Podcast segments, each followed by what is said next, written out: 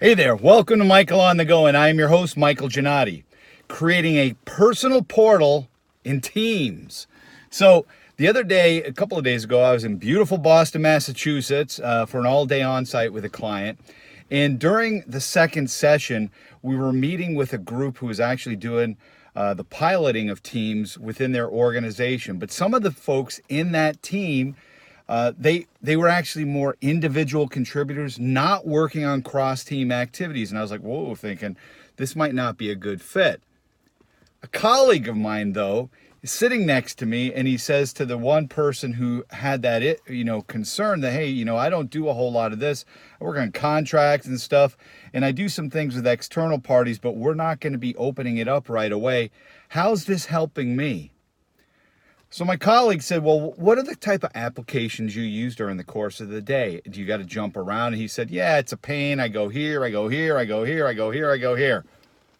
Common scenario that we're all in. He said, "Let me show you what I do."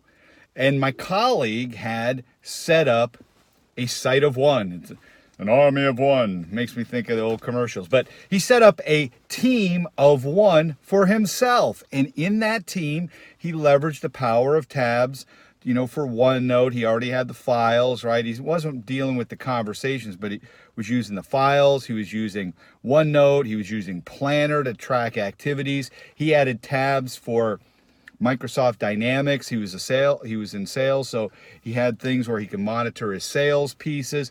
He had uh, views to other applications at Microsoft that he leveraged for his daily job. So he brought all of his stuff into a single point a personal portal. Quick and easy. And I was like, well, you know, I never even thought of that, of doing that. I've got all these portals where I work with, not portals, but teams where I work with all these teams across Microsoft doing work and things that we're doing for our clients, etc. But the idea of a personal portal hadn't even occurred to me. And I was looking at it, I'm thinking, why haven't I done that? So something just to think about. You know, it's I'm not saying it's for everyone, but if you struggle with having to jump around from app to app to app to app and it's just a pain in the patootie and you're like, help me. Teams can help you. So you can go into Teams, set up a team for one, yourself, me, myself, and I. Go ahead and add tabs for the applications you need to get your job done.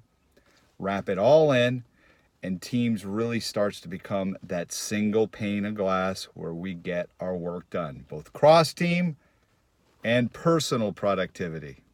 And when I say personal, I mean professional, but personal professional, right? Not not out there. So, at any rate, personal portals and teams, who to thunk it? My colleague did. You might want to think about it too. So, Casey, by the way, thank you. That rocked. Um, with that, this is Michael on the go, bidding you have a great day. Take care, and as always, ciao.